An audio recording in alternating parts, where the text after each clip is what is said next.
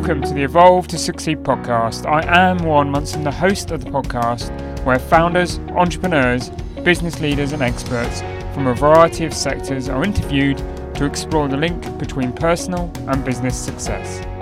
In line with Evolve's principles, we also look at the importance of personal development, accountability, and collaborative support in the pursuit of meaningful success. Through the insights of our guests, as well as my own business journey, the aim is to inspire you, the listener, to become better in life and in business. Welcome to this week's episode. My guest today is Kate Chasty, owner and franchisor of The Passionate PA, which specialises in outsourcing expert PAs to entrepreneurs and business leaders. A PA is often one of the unsung heroes in any business. A good PA, especially for the founder of an owner managed business, becomes so much more than just a PA. That individual can become a second brain, someone to bounce your thoughts and challenges off, whether they're related to business or otherwise. They can even take on the sort of role of somebody that really cares about your business as much as you do. They can bring their own expertise and professionalism to your business and also have a deep understanding of your strengths and weaknesses and know how to counter these. The work that Kate and her team does at the Passionate PA is a great reflection of this acknowledgement, and to listen to Kate is not only to understand how the role of a PA has changed over the years, it's also to be inspired by her belief and enthusiasm in the role and the potential for the great partnerships it can create. Kate herself has a great business story, and in this episode, Kate remembers how work experience as a 16 year old first alerted her to the important role of a PA. There were only three people in that business and they were making loads of money. And he was having the celebrity career, but she was holding it all together. And that was an incredible opportunity to see that. Recounts her feelings when she took the reins of the Passionate PA 17 days after its original founder passed away.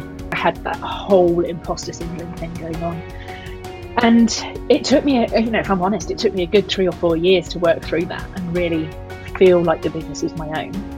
And gives valuable advice for anyone looking to franchise their business. Really think about who your ideal franchisee is, obviously. Like, absolutely get to grips with who you want in your franchise.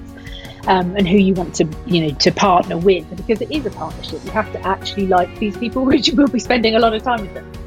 If you want to learn more about Evolve and the services that we offer, then please do go to evolvemembers.com. But for now, let's get on with the show.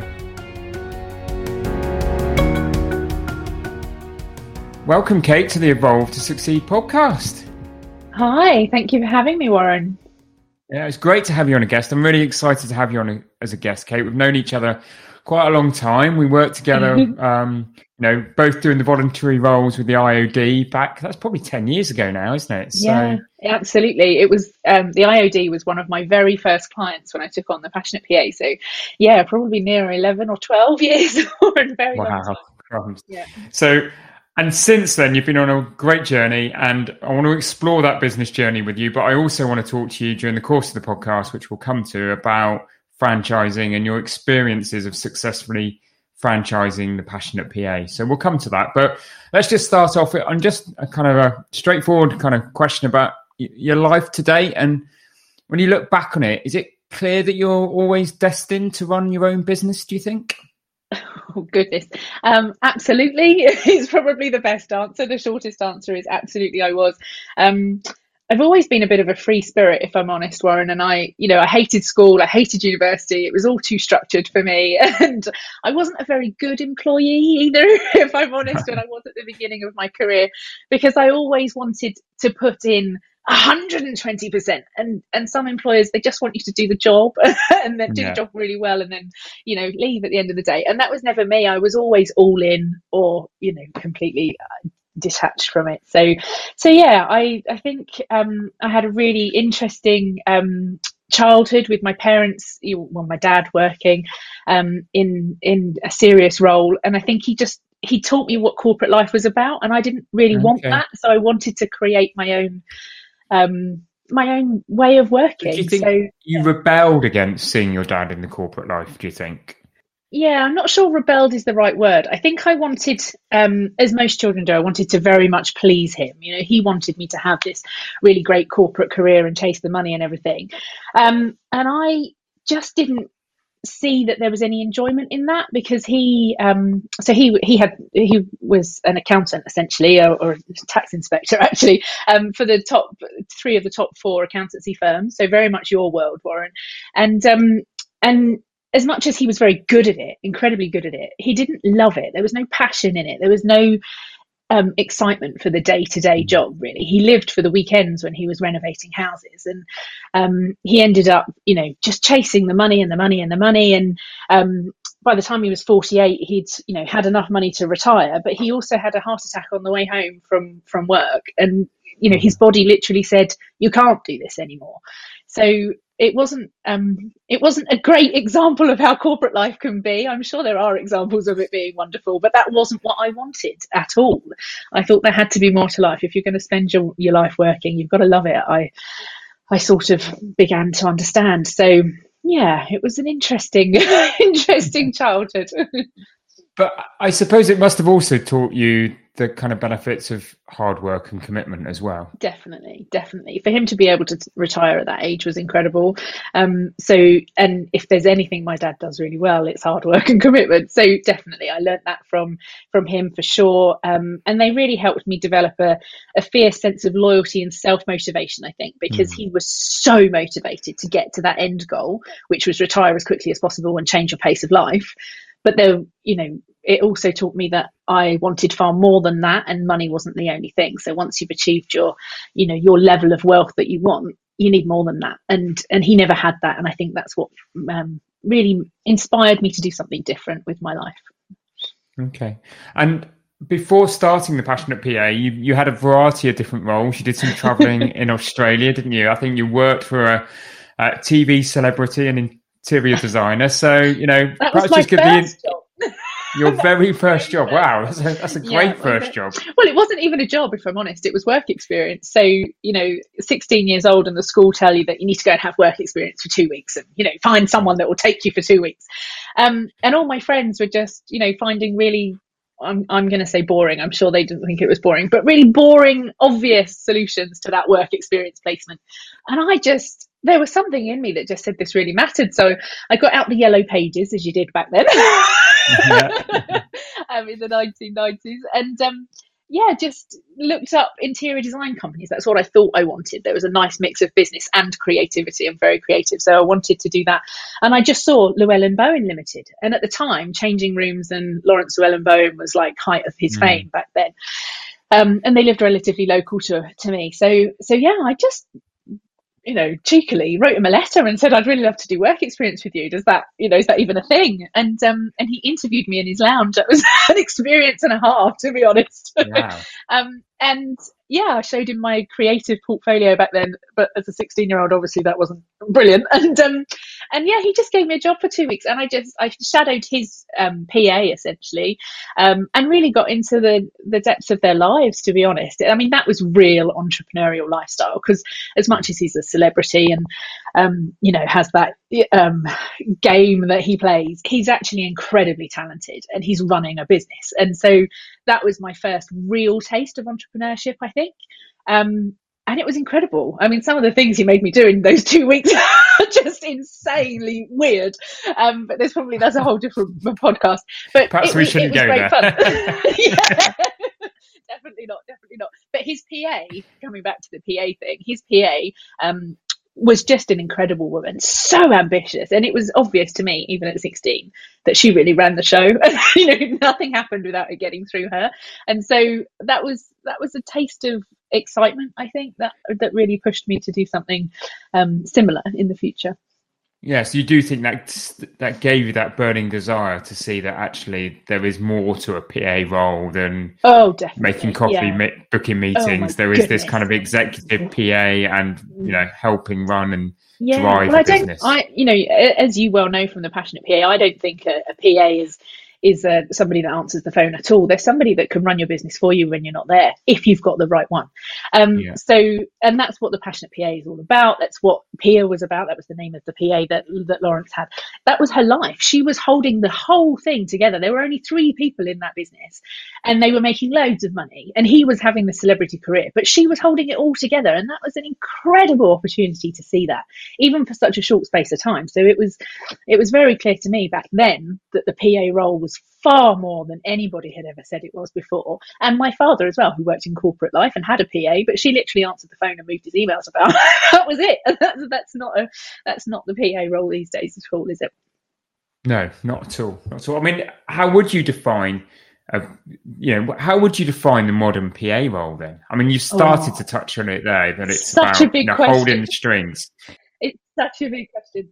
Um, I think it's different for each company. So if you're a big corporate environment, then the PA role is, is very structured and very set. But the people we love doing the PA bit for are the entrepreneurs of this world who are working at such a pace and developing at such a pace that there is just no time to not be brilliant, if you see what I mean. So there really are the, the modern PA role for entrepreneurs, I think, is is about um, being your business partner. It's about being another business brain in, in your business. It's somebody that really cares as much about your business as you do. It's all very well going home and talking to your family and friends about your business, but no, you know, they don't really care. They want you as a human being, not you as a business person. Where a P, whereas a PA will will really get on that journey with you and and that's what we do it's, it's just so exciting to be part of entrepreneurial journeys like that and make a real difference as well. I mean, you know this as well as I do, Warren. I've got a hundred stories I could tell of, you know, how much of a difference a, a really good PA will make to your business, um, entrepreneurial business. So yeah, I think it's different for each each industry, each sector, each size of business, but entrepreneurs need need a right hand person that can be male or female these days. Um, and I think if you get the right one, it's really business changing for sure. Yeah, and that's a great way of putting it. I think to summarize what you've said, it's enabling that entrepreneur to be entrepreneurial. Let them yeah, do the things, play to yeah. their strengths, do the things they're good at, but have the control happening in the background. Sure. Sure. And uh, fit's always an interesting one, isn't it? Um, mm. With a PA and, and, recruitment and getting the right one, and you you see individuals and particularly entrepreneurial characters, you know, go through a chain of PAs. yes, yeah, absolutely. And I suppose and it's still really important in your world with the outsourced kind of a passionate PA kind of piece. Absolutely. How do you get fit, do you think, right, between the PA and a business leader? I think that's about the business leader knowing themselves very well and being prepared to be vulnerable because I think with with your PA role you you know with your PA person um, you need to be prepared to show them your whole self rather than just this boss scenario. You need that partnership in place. So um, I think it's um, yeah, I think it's a lot down to the leader actually knowing who they are and, and what they want and what they're good at, and being prepared to have someone else that's really better than them at certain things. Mm-hmm. That's um, that's key. But then it's also down to the PA, not or, or, the EA or whatever you know label they want to give themselves. Um, I prefer business partner these days, but it's down to that person um, really being honest about what they can do and honest about their way of working as well. So a lot of PAs do just want the nine to five role where they're doing a really great job in that time and driving the business forward in that time and doing whatever it is you're telling them to do. But we will be the people that that really are always there in the background and thinking about your business at 3 a.m. in the morning when we've had this amazing idea to help that business go forward. So I think um, it's really down to the PA being really honest about what sort of role they want to.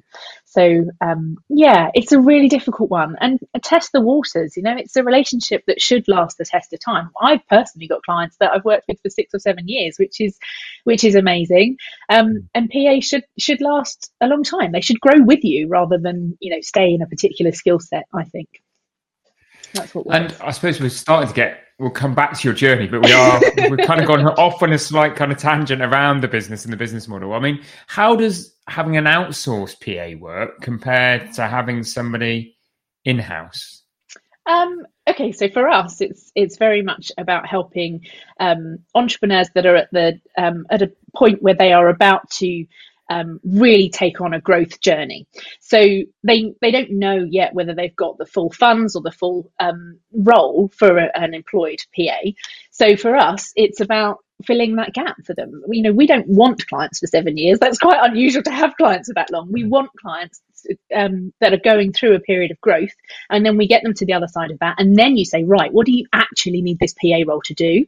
Um, but more than that, it's about skills and it's about the experience we bring to the team, Warren. So there are a huge number of entrepreneurs that we work with that have already got a PA role or you know an admin role essentially but they need more than that in terms of a skill or an experience. And then, you know, the people I recruit into the Passionate PA are incredible individuals that have all of these amazing, wonderful things, you know, on their um, skills list. Brilliant. So coming back to your journey and your story, so you did your work experience, you had some time in an advertising agency, um, went off traveling to Oz. And then came back to Dorset. But if you reflect on those early years of your journey, what do you think you learned from those early roles mm. in the mm. advertising agency and your traveling experiences? Yeah, absolutely. So the advertising agency, so I did a degree in advertising marketing at uni because I, I thought that was a great mix of creativity and, and business. I wanted to join the two. Um, and got got a role in an advertising agency and, and thought it was just like that was where I was meant to be forever, Warren. It was really important to me that I'd achieved that. Um, but what it, what did it teach me? It taught me a lot about personalities and leadership. I mean, mm. I I had a wonderful experience in an advertising agency because it was a really small advertising agency where I was allowed to do everything from you know, make a really good cup of tea right through to pitching for global businesses. Like we, you know, I was 20, 22 and we were pitching for massive household name work and we were winning it based on things that I was doing. So that was really, really wonderful. It was an amazing opportunity. Um, but also in, in being there, it wasn't, um, it wasn't quite Devil's Wears, Devil Wears Prada, but it was similar. You know, there were some really serious, awful people in that. Um, and one of the things that I hold really dear is only working with people that um, that I really like and enjoy spending time with. And um, when you're in an employed position, particularly a relatively junior one, you know, there are people in the business that are are are not great to be around and quite um, can be quite toxic. And that's not an environment I ever wanted to stay in. I don't think so it taught me a lot about what I didn't like more than what I did. Mm. so as much as I was learning all these skills and and um, and having all these incredible experiences that have obviously stood me in, in good stead, I I was learning a lot about people. I think, um, mm. and then when I started traveling again, that was that was about learning how to be incredibly self-sufficient and rely only on yourself. When you're on the other side of the planet on your own, when life throws you a curveball, you just got to deal with it, haven't you? You just got to roll up your sleeves and get stuck in. And so yeah. That's what we did. That's what I did. and of course, you meet right. friends when you're traveling and stuff, but none of them are really your people unless you know you're you know four or five years down the line of a friendship. So um, yeah, it was an interesting time. I did some funny jobs whilst in Australia. very, okay. very interesting jobs. I uh, worked for a, um, worked as a wine waitress uh, in a mafia style restaurant. That was fun. I know nothing about wine, but I, I can obviously sell bottles of it to people.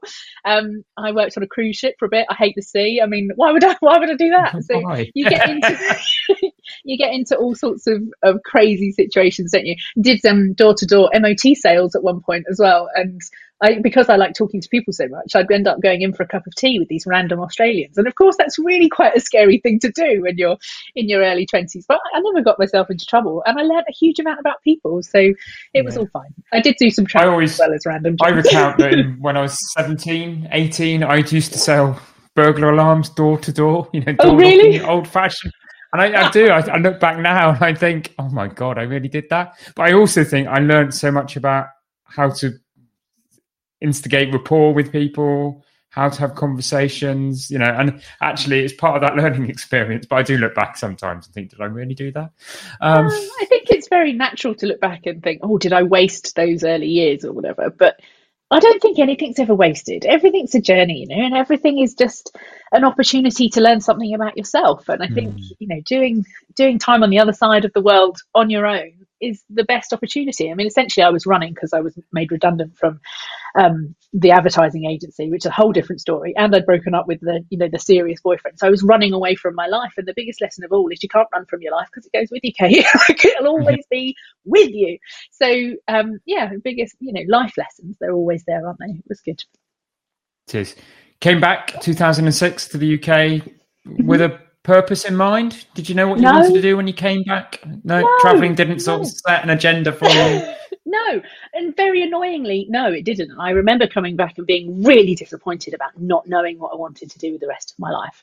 So I came back, and the only purpose I had was to start paying my mortgage again because I'd rented out my house and so yeah, all I, all I actually knew I had to do was pay my mortgage again. So I started um, temping as um, as a store fit coordinator for Toys R Us back then, uh, which was great fun. Turned into much more than a temp role, as it would. If anybody gets me in their business, I just become this.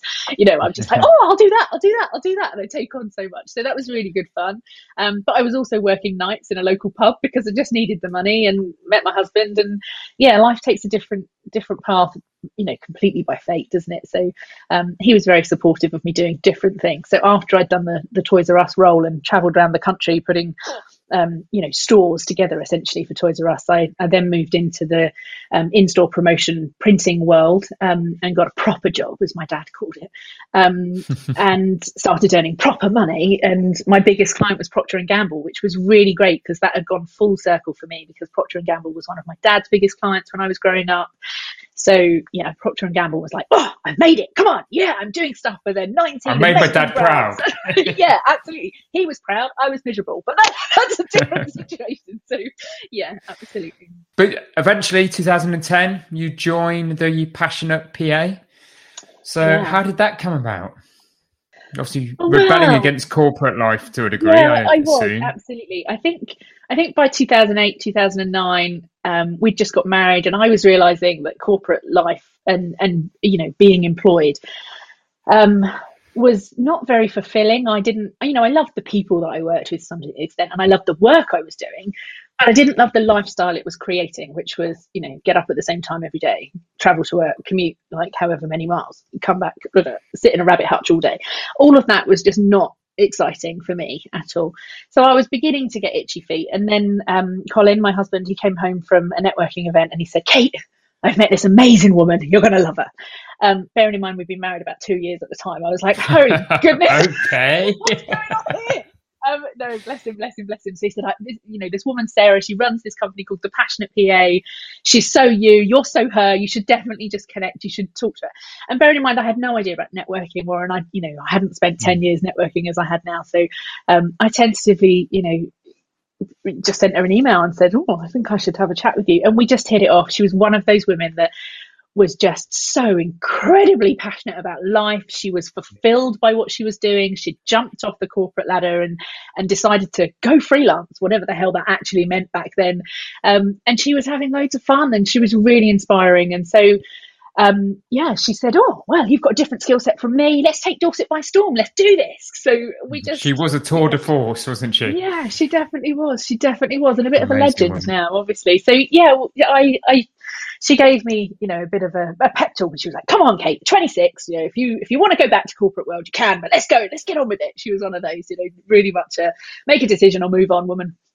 So I did make a decision and I decided to join her, but that was just as she was finding out that she had breast cancer. And she, um, I never forget her saying to me, Kate, it's a tiny blip in a big journey. We're going to be all right. Like, I'm going to fight this. We're going to crack on. We're going to take over the world. It's all grand. So, so I did that. I left my, my job and everybody was telling me I was totally mad, um, because, you know, leaving security is the riskiest thing you can do, right, Warren? Yeah. Turns out it's not the riskiest thing you can do at all, actually. Um, but yes, yeah, so uh, and then about um, about three weeks before I officially joined the Passionate PA, um, she got told that it was all um, dreadful, and you know it, yeah. there, the prognosis was terrible. Um, and she gave me an out. You know, she said, "Oh, Kate, you know, this isn't quite what you signed up for. Do you do you want to keep your job and you know we'll do something else with the Passionate PA?" She thought about selling it to other people, um, and I said, "No, I'll take it on. I'll do it. I don't, I didn't know what I was going to do, but yeah, I can do this. And she showed such belief in me like nobody else ever had. I'd had great business, um, you know, bosses and leaders before, but nobody quite like her that did it with such a level of um, heart-filled love and and intention for someone. So I, I said yes and I took it on. And 17 days after I'd done that, she passed away. And so I had no handover, I had nothing. I had this amazing brand. and a website that sort of worked and an amazing reputation and loads of people endorse it who knew where we were and you know knew what we were and who we were and you know how that was what she'd done and because um, she was such a, a networker and amazing at creating a feeling about a business but I had nothing else, Warren. I didn't really know how to be a PA. I didn't really know how to be a freelance one. Didn't know how to run a small business. Didn't know how to make a profit. Didn't, I didn't know anything. I didn't know anything. I had like this monument. I remember about six months in, I was like, well, this is great. I've got loads of people that know who we are. And loads of people seem to be really protective of me as a business owner, which is really different from the experience that most people get. And then I remember thinking, yeah, the problem is I feel like an absolute imposter. Like I'm not Sarah. I'm not running this the way she wanted me to. I'm not as good as her. Like I had that whole imposter syndrome thing going on. And it took me, you know, if I'm honest, it took me a good three or four years to work through that and really feel like the business was my own because you had this opportunity, didn't you? And you had this passion mm. to do it, but you also it must yeah. have come with a sense of burden and responsibility yeah, and it, loyalty no... to what Sarah was and what she wanted to create. And yeah. I suppose it must have taken a while to work out that it was now your business. And although Definitely. you wanted to honour that Definitely. memory, had, you you had to change it to make it. I had to change it to you... make it mine. Yeah, for sure. But I also, you know, still to this day, I'm very, very um, aware that I want to honor her legacy. It's not the fact yeah. that I have to at all. I want to. She created something yeah. amazing. It was well before the world and his wife had decided to be a virtual assistant, whatever that means. And it was different, you know, it was really different what she'd created.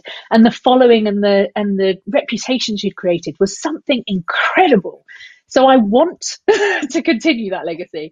But it took me a really long time to go, well, how do I do that without completely losing my soul essentially um, and uh, and it and it did feel that hard at times you know it, it's easy for me to say that now i couldn't have said it back then because she is mm. a bit of a legend uh, but now i think people would understand that actually looking at that with hindsight it was really hard for me to step in and be anything other than just do it like sarah did it because that was what was working yeah. Um, but yeah it was it, it took a I mean, I, it didn't take me long to find my feet in terms of client work and delivering great work to clients and um, and a different sort of work because my skills were slightly different from um, from Sarah's. So it didn't take me long to do that, but it took me um, it took me a while to take the business in a different direction, which was indeed growing the business through a different model. So she'd always thought about having um, associates essentially, which is how most businesses like ours grow.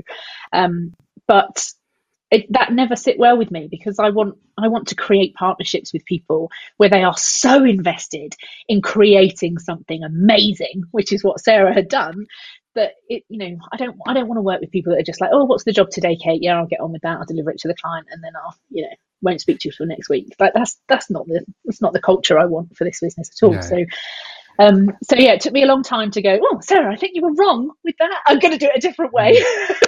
So I don't know whether she was ever, you know, looking down on me, going, "Oh, woman, will you just get on with it?" Which is probably what she was saying. Actually, it took me a long time to to think that that was okay.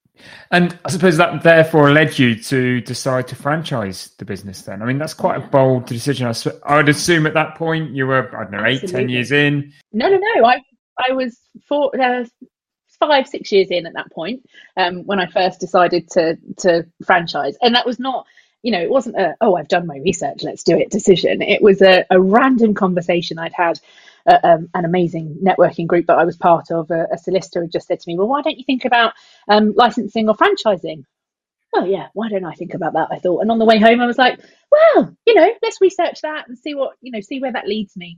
Mm. Um, and I did a bit of research, found out what the difference was, decided that I was going to go down the franchising route. How hard can that be, right? I was so naive it. so so so naive. I heard um, I heard Steve Bolton on one of your recent podcasts say he decided to franchise, and so he had this beauty parade of um, of franchise consultants, and he's got his head office in place, and he's you know throwing money at it, and let's just like do this properly. I did not do it like that. I did not do it like that at all. Tell us the other way then, Kate. How did yeah, you do it? This, this is how you know crazy 30 somethings do franchising um yeah I, I didn't look at it like that um because I, you know, I didn't have his experience, I suppose. that, You know, I was in a very different place with the business, and the business model is very different. Um, and I want, I knew I, at the beginning, the thing that has always held true for me is I wanted to create a team of powerful individuals that deliver incredible skills and experience to entrepreneurs. It's very important, um, not to everybody, to entrepreneurs only. Um, but we are a team in doing that, and that's very unique in a franchise situation. Really, it's very unique in terms of of how we work together and collaboratively support clients. Um, and you know that approach to business is, is different for us so I think I, you know, I, I knew I wanted to do something different. So I decided to franchise, did my research, and thought, how hard can it be to write an operations manual? So I took myself away to Devon for the weekend. I didn't live in, in Devon back then. so I took myself away to Devon and thought, I can write an operations manual in a couple of days. That's rubbish. You can't. it takes weeks and weeks and weeks. And I'm still writing it now. It's an ever changing beast. So, um, yeah, it's not something that you can do in a couple of minutes. Um, and I found my first franchisee only because I mean I used to be inundated every single day. I was I was getting um, contact requests by people that wanted to to explore this lifestyle that I'd created with freelancing and working with entrepreneurs and things. Um, and one of them really stood out, a lady called Dominique Balehash, and um, and she was just awesome. And on the way to driving to meet her, I just decided I was going to offer her a franchise, and you know she said yes. We'd we'd see what happened. And if she said no, I'd carry on thinking about it. Um, and over that glass of wine, she said yes immediately. And that was really the start of the journey. It was that pilot franchisee that really saw in me what Sarah saw in me. And we just decided to create this partnership where we'd grow the business together. And she's now one of my best friends in the world, obviously. But she had, you know, five years or so of being a franchisee of the of the Passionate PA, and she had a blast. We had a really good time. But I was building the franchise whilst she was building her business. She's now she was your guinea pig. She was your model was right. Let's find someone. Let's yeah, work with them. Absolutely. Let's develop the franchise model in the real world. Yes, absolutely. Rather than behind the scenes and then launch with a big splash. Yeah, Yours was a kind of gradual. It's been very slow. Evolution. Yeah, absolutely, and it's still slow. You know, I don't. I don't want 400 franchisees and I wouldn't take on more than five or six a year because each franchisee the way the way the franchise runs each franchisee needs me and I like that. I like the fact that I've created a lifestyle business for myself um, in inverted commas that you know I can dip in and be really really useful to those individuals. And you know the the bit about training and nurturing and um, inspiring franchisees to be the best they can be and create their level of success it's just awesome. It's the it's the stuff that gets me up in the morning, Warren. So so I, I love that. I love that I've created a business that allows me to do that. It's really, and is that you know obviously you've got some client relationships now, but is that really your role? Is bringing on the franchisees and and then working with them intensively for a period of time Absolutely. to bed them in, to yeah. get them supported, yeah. and then let them fly. Yes, thing. in a world where you can learn anything on YouTube, as I say, I think my role is actually far more about le- teaching people how to be a business owner, how to think like a business owner, and how to work with entrepreneurs. So we have this, you know, month long intensive training program where they get as much of me as they need, and then we have a 12 week program where you know I'm dipping in and out of their business and and helping them launch their business, and then I'm you know I'm there as much as they need for the next five years of the contract. You know, it's not um it's not a you can only speak to me once a month sort of relationship. That's rubbish. Who wants one of those? That's yeah. rubbish. My my whole role is to is to help them be the best business owners they can be individually and open doors for them which you know with a network like ours we really do all the time. Um, um yeah only weeks away about from launching a, the next franchisee and we've already got a client in the bag. I mean startup you know freelancers can't say that. That's what we do as as the passionate pa that's what i do for people. So and i love it. I love every single moment of it. And when you look back now on starting that franchise journey is there anything you'd do differently?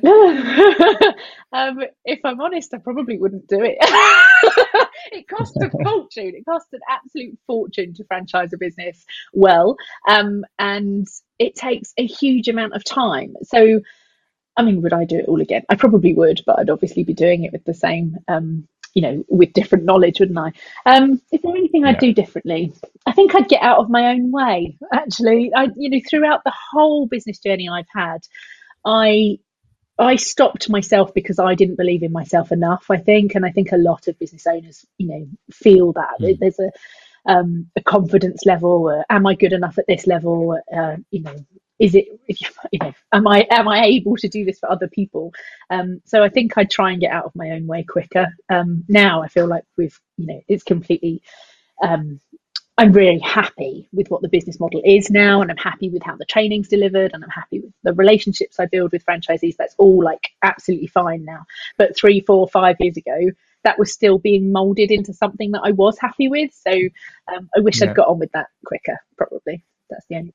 And do you think that you mentioned it very early on in the conversation? Do you think part of that is this imposter syndrome piece coming yeah, back again? Yeah, definitely, definitely. I think I, I think I just, I you know, struggled as as some people do, particularly women. I think you know, you struggle to um, have the confidence to just be like, I'm going to do it anyway. I don't care what people think. I don't, you know, care how, how, you know, what happens. You know, it's the risk averse and the and and really feeling like you know it's just okay for you to do to be successful. I think i struggled with that. Even though my dad had always wanted me to just go and make some bloody mm. money kate i struggled with with feeling like that's okay in a space that i can can operate from. But now i'm there it's like once you're on the other side of anything it's always okay isn't it? But um yeah it was a big a big journey for me.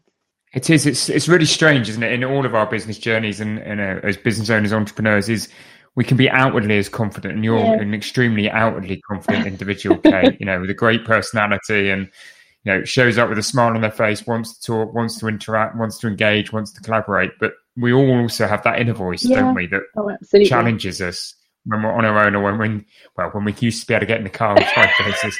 But when, yeah, when was that? But when we're on our own, when we're on our own, that inner voice sometimes that gives us doubt, and it's quite hard at times to silence that, isn't it? And yeah, definitely. I suppose it's only sometimes time and experience that you build that inner confidence and you can grow yeah. with it. And I, I think is and and you're absolutely right. Like everybody says to me, "Oh, you're so outwardly confident, Kate. Surely you can do anything."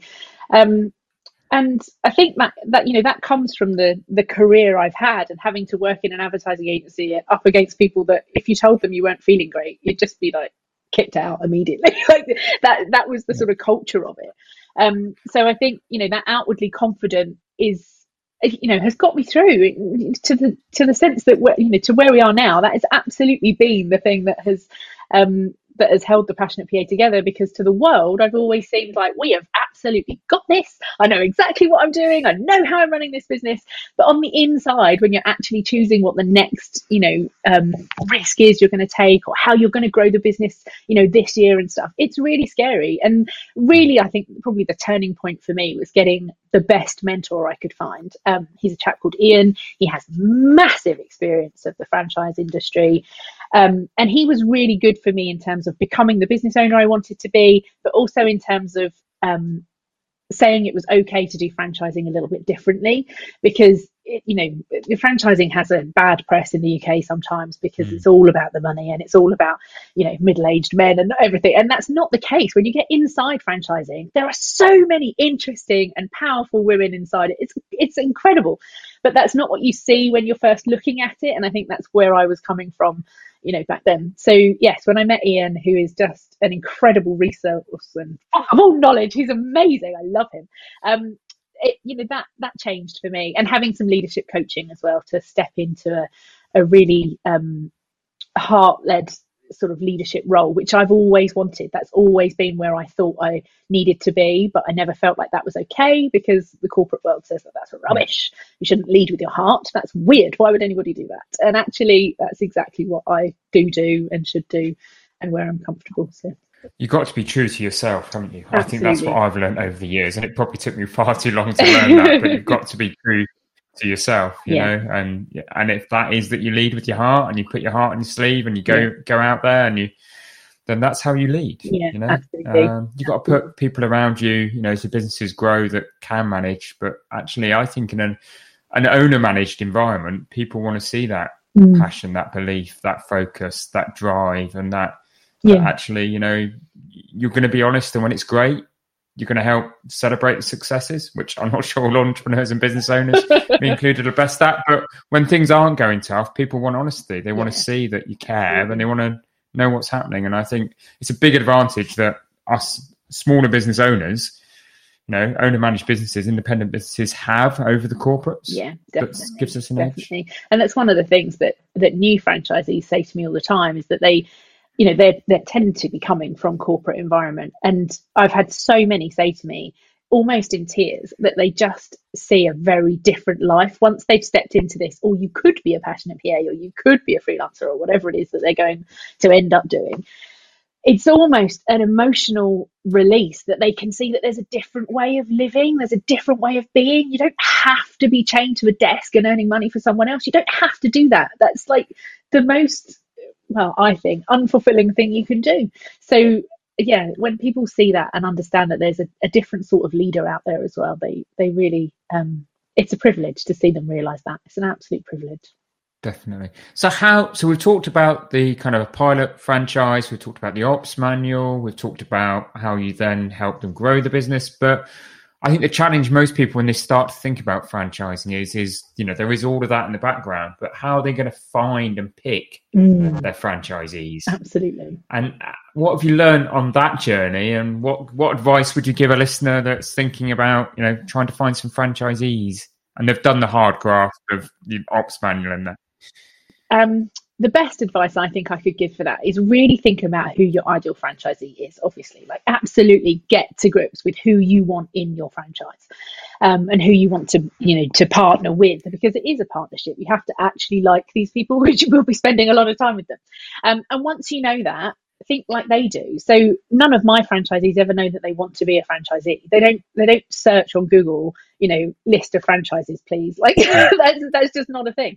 Um, but every single franchise marketing company and which you know, and they have their role, they absolutely do. But every single one will say you need to have your franchise listed on all the franchise listing websites, of which there are tons. Some of them really good, some of them not really good and they cost you know a fair amount of money and you think well if my franchisees don't know they want to be a franchisee why the hell is that a good waste a good you know hmm. use of the money it's not but the franchise industry really struggle to understand that the franchise industry really struggle to understand that there might be people coming into the industry that have never even heard of the word franchise so i i took a massive step back about um, well, it was when I was launching Clenny, uh, uh, Claire and Jenny. So, like three and a half years ago, four years ago, I took a massive step back and I was just like, right, let's do this differently then, shall we? So I started using social media advertising.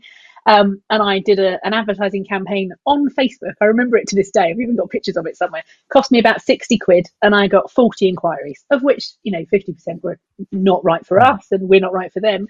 But from that, from that 60 quid, I got two amazing franchisees so you just need to be a bit savvy with it. Everybody thinks marketing's so difficult and complicated, and you have to have a bloody degree in it, which I do have, but it's absolutely irrelevant now because it's so long ago. but you know, everybody thinks that marketing's so tricky, and finding the right people is tricky. It's not if you're already creating something incredible that draws people in. Um, and it's not if you really think about who your ideal person is and just go and find that person.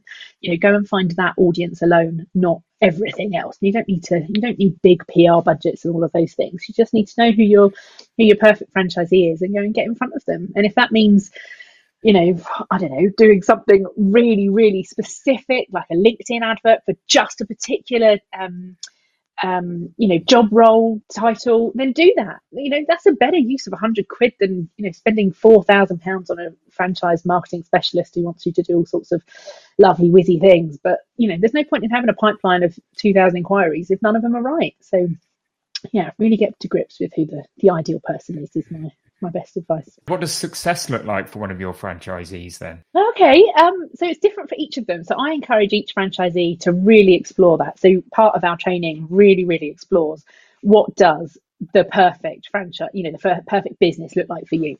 So, and that includes all sorts of things. How much time they don't want to be in the business, how much time they want to spend with family and friends instead of doing this, how much time they've got to to put into business development and stuff. So, um, so success for a franchisee looks like a really happy, fulfilled life and a career that they really, really love. That's essentially what it looks like. But for each franchisee, that's different. So I've got one franchisee that works three days a week because she has a, a, a 18 month old son. Um, and she's you know turning over you know awesome money based on those three days a week but and she's doing work that she loves but she's not full time. That wouldn't be success for one of the other ones because the other ones would be like, no, we're five days a week. We need to be chucking everything we've got at this. Um, and you know, some franchisees want to build a much bigger business for themselves that they can essentially sell in five years' time, and some are really happy with that lifestyle business essentially, where they're just doing amazing work for entrepreneurs, and that's their that's their level of success. So it's different for everybody, and that's one of the things I love the most is that it's really um, interesting for me because I get to see those different levels of success and those and help on those journeys. That's that's interesting for me. I suppose the question I would always ask our clients is, "What does good look like for you?" And that's what you're asking your franchisees, isn't it? What does good yeah, look like for absolutely. you? And let's yeah. build the model and let's help you get to that stage, which is a rewarding experience, I'd imagine. It's, it's awesome. And so I never, you know, we're not a competitive franchise, so they're not competitive with each other and and I think that really helps as well because you know if you've got one franchisee earning two and a half grand a month because she's part time, then that's fine. But if you've got another earning five grand a month because she's you know fully at it, then what's the point of them being competitive with each other? There's absolutely nothing. So don't don't think like that is always my um, is always my baseline really. But they you know, it's important that they understand that they are in control of the journey. I don't set any of the targets at all. I don't want to set anybody. Ambitious people don't need targets. Ambitious people need support and help and encouragement. And when the, you know, poop hits the fan, somebody needs to be there to turn it off. And that's normally me because, because I've done it all so many times, you know? So, it, yeah, and that's the rewarding part of this journey, I think, and why franchisees really, really flourish when they become a passionate PA because they, they realize that they can make it into whatever it is they think successful is so yeah. And often that changes two or three years in they they really up their game because they're like oh i didn't think i was aiming high enough kate. And that's that's lovely too. That's really lovely when they when they see that they're capable of so much more. Right. So coming back to your own story how has running the passionate pa being a business owner kind of affected your personal and your family life? Okay. So um I think running a business creates um, choices and opportunities, and for me, it's definitely done that. Warren, like my the choice, the you know the opportunities I've had to work with incredible people have been huge in terms of clients, but also in terms of franchisees. I get to hand pick the people I want to spend my my working life with, which is a real privilege. Um, but more than any of that, um, about four years ago, we we moved to the middle of a field because we could, because you know running your own business is flexible, isn't it? So yeah, we moved to the middle of Dartmoor and bought a crazy old farmhouse, and you know wow. have done some renovating and things, and I mean, my friends say I bought two ponies and got a house for free because my, my Dartmoor ponies came free with the house. But um, but yeah, it's completely different lifestyle, completely different to what most 30 somethings want to do and want to have. But yeah, nearly everybody in my life comes, you know, for a visit and they're just like, wow, this is, is such an incredible space and and you can work from here and actually make money. And that's a that's a real thing these days. You can work from anywhere. You you should be able to work from anywhere. So yeah, it's very important to me that I create a life I don't need a holiday from. It's one of my one of my things, and um and yeah, living here allows us to do that for sure. So yeah, very lucky to enjoy enjoy life here. And if it hadn't been for the passionate PA and you running your own business, that opportunity would never have presented itself. No, I mean, I mean, you probably could now post COVID live in the middle of a farm and have a corporate career. But I couldn't have done that four years ago, you know, if I had a um, a very corporate career. So yeah, absolutely. Having running the passionate PA has allowed us to do some very crazy, almost brave things. I think a lot a lot of people wouldn't have taken the the financial risks we have. Um, but when you believe in your own business enough, you, you're you know you can do that because you trust yourself to to deliver what you need to deliver, don't you? So rather than yeah. waiting for your employer to pay you to do it. So yeah, yeah. absolutely. Yeah, you do. You trust yourself, you back yourself to make it happen, yeah. don't you? And I love that. I love that phrase you've come out with during the course of that short conversation around create a life you don't need a holiday from. Yeah, it's amazing. Absolutely. But do you go on holiday? I mean, yeah, obviously. I mean, I'd love two weeks in the Maldives, quite frankly. But um, but yeah, I don't want to. You know, a lot of our friends who are on the, you know, in the corporate world, they live for those two or three yeah. or five weeks a year where they can swan off and you know be in the sun and and I just don't want to live like that. I saw my dad live like that his entire life, mm. just waited for the weekends when he could run away to their holiday home on the Isle of Wight.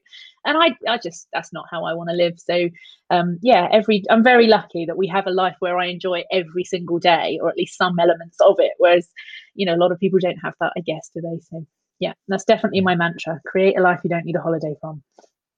I do ask most of our guests what's their definition of success, but I think I've just got it from you there, haven't I, that Kate? would be it. Yeah, that would be it. Definitely. Yeah, yeah, and and just enjoying, you know, every moment and and being able to add real value to those around you, whether they're work colleagues or whether they're you know friends and family. That's what success is for me. You know, money's one thing, but once you've you've made a level of money and you've got some financial security, life's about so much more, isn't it? And mm. and so yeah, actually enjoying every day is my definition of success for sure.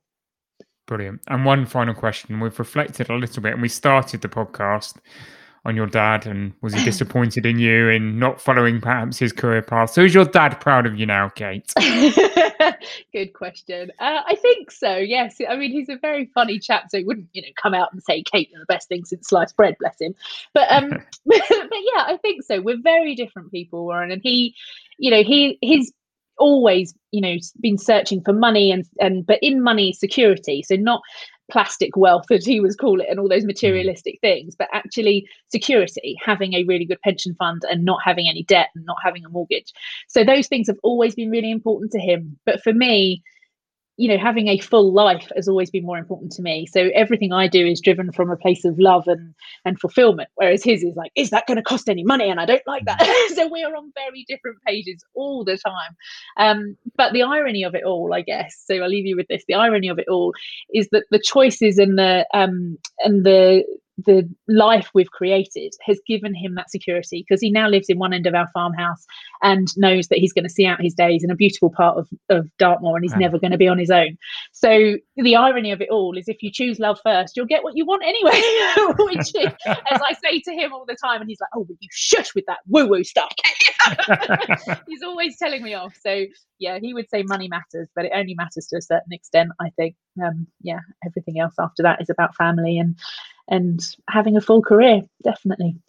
That must make you extremely proud to have your parents living with you and to have yeah, achieved I, that and to get that balance. Absolutely. It's not for everyone, Warren. It's definitely no. not for everyone. I can um, imagine it's not. we'll leave that there. Uh, we won't discuss your in laws or whatever. But yeah, absolutely. I mean, it's not for everyone, but generational living is a very, very, very unique thing. And it creates such incredible um, family dynamics. Like there, there, I don't know anybody that has the same family dynamics as we do, and and that's really special. It's really special. I, you know, I'm in my parents' lives all the time, and that's really unique. There are so many lonely, lonely people in this world, and they are never going to be that. And that's the gift I can give them, and and that's that is special. I am proud of that. You're right, Warren. I'm very proud of that. Um, but that's down to choices, you know, and and the, and the yep. child they created, I suppose. yeah. It's, it's all their fault. yeah, I don't, I don't, do it out of guilt, though. You know, I'm not driven no. by guilt. I'm driven by you know by real love for them and creating a life that's really valuable for us. I mean, you know, they put in half the money for the house, obviously, and that's created something fabulous for all of us. So yeah, it's special, Fantastic. definitely special.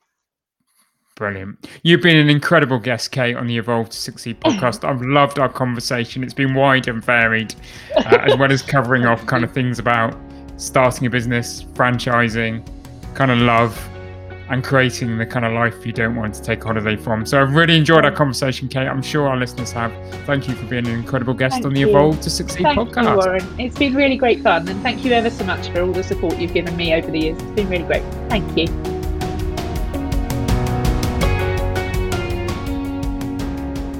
I loved Kate's energy and unbridled excitement of being part of someone's journey and how she creates important discussions and thought about who an entrepreneur or business leader should choose to have as their PA. Clearly, to get the best PA at your side, it's also about the business owner knowing themselves very well, being willing to relinquish that control and responsibility that us business owners tend to like to have, and then trusting that that someone else can do certain things better than you can.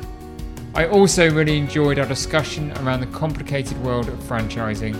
I learned a lot from that particular section of our conversation, and I hope that you did too. Thank you for listening, and if you do want to learn more about Evolve, then please do go to evolvemembers.com. You can register there for our weekly insights and newsletter, as well as learn about the services that we offer at Evolve, including our peer groups, one to one coaching, courses for teams, as well as our lovely co working space at Ashley Cross in Poole. And if you are a business leader in Dorset and Hampshire, then I'm really excited to be able to say that through the Dorset LEP and the Solent LEP, we have some fully funded peer network and peer group programs that we can offer to you. So if you want to learn more, again, go to the website or please call the team. I really do hope you've enjoyed this episode, and if so, please help us by rating, reviewing, and subscribing and listening to future episodes. Thank you for listening.